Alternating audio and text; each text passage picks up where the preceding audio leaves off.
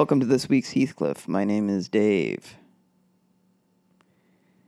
There's a lot to say about today's comic, the comic for Thursday, October 4th, 2018. So, let's get into it. On a suburban lawn, similar to many of the ones that we've seen in the Heathcliff universe. In the background, there's that brutalist building uh, that stands in for all the other suburban homes that are in the background. There's a tree, there's a shrub, then there's a white picket fence that you know delineates the um, uh, limits of this lawn or or this lot. Looking out on the yard that takes up most of the uh, panel is a yellow suburban home. Looks like it's got vinyl siding just based off of the uh, the line work. Standing in the window looking out are two people, a man and a woman. The man kind of looks like a mustache Dilbert.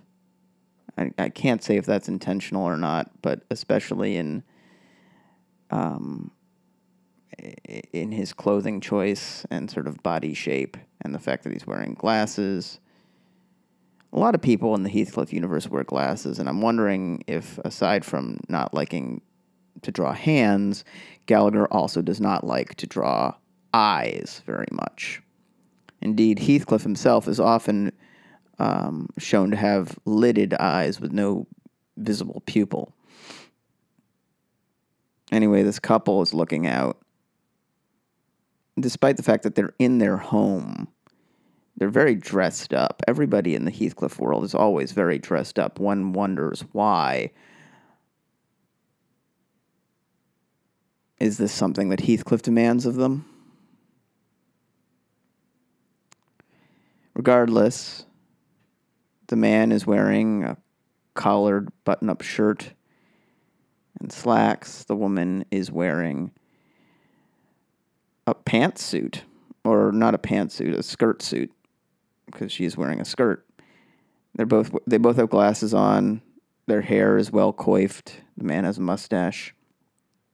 We can't see the colors of their clothing because for whatever reason, when viewed through glass, glass destroys color in the Heathcliff universe. So they just appear as the color of glass, but they are predominantly placed in the panel. The woman's mouth is open, she's providing the caption.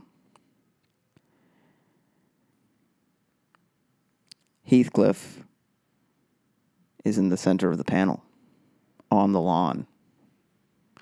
There's something else on the lawn. He stands over it. It's a pond.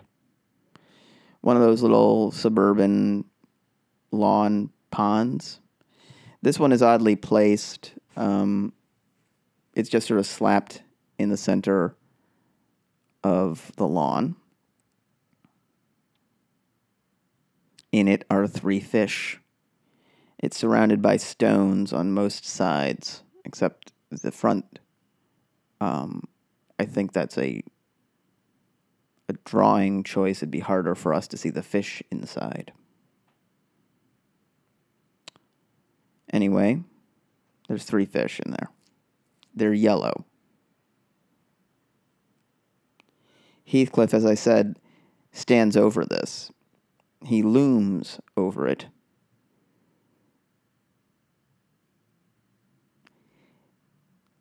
And he's holding two yellowish objects that the context of the caption reve- uh, uh, reveals to be bread. But if you just looked at it, I don't know that you would say that's bread. So, just to sum up, there are two people looking out of their home out at their koi pond at Heathcliff, who's holding two pieces of bread over it.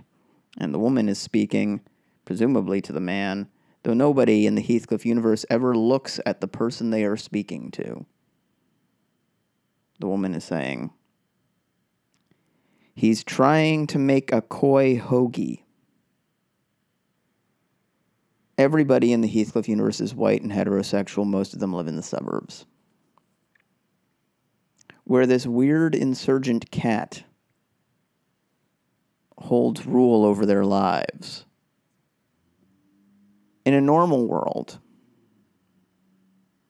in a rational and sane world, if you looked out your window and saw a cat threatening your koi pond, which, by the way, koi ponds are not inexpensive.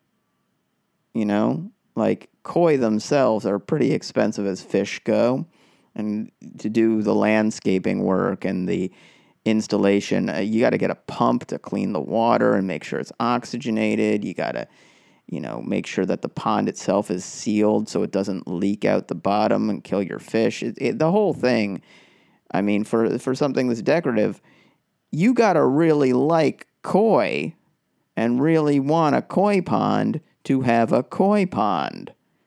So you look out at your beloved object one morning, and there's a cat trying to eat your fish, your expensive fish beloved fish, regardless the expense.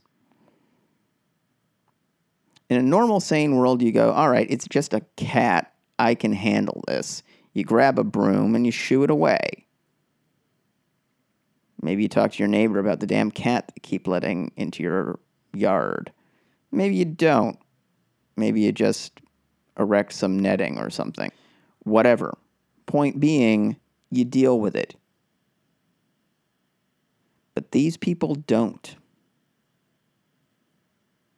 These people comment upon it. They comment upon Heathcliff and Heathcliff's desires and his drives. And they accept Heathcliff's desires and drives, insane and mean and terrible as they are. Heathcliff is going to kill these fish. These people are going to do nothing to stop it. Their fish, the fish they got to nurture and protect, they are going to do nothing to stop it. These people are hateful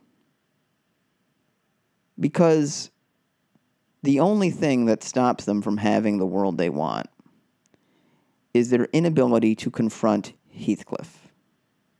You could have your pond, you could have your, your more just world. If you just got together and took care of Heathcliff. Maybe you don't even need to kill him, you know, or assault him.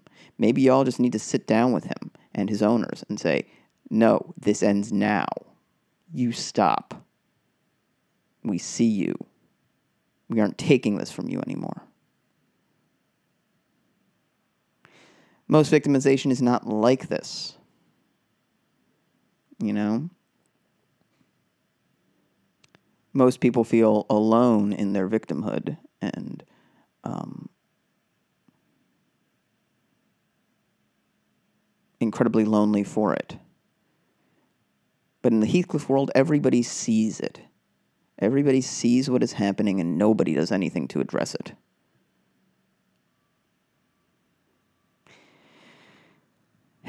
Anyway, that's what I got for you today. As always, please do not rate or review this on Apple Podcasts or whatever podcast uh, catching app you use. But I'd love to hear any feedback you have for me or the about the podcast or anything else, and you can send that to me at your pal garbage ape. That's your pal garbage ape at gmail.com. That email is as always, also in the show notes.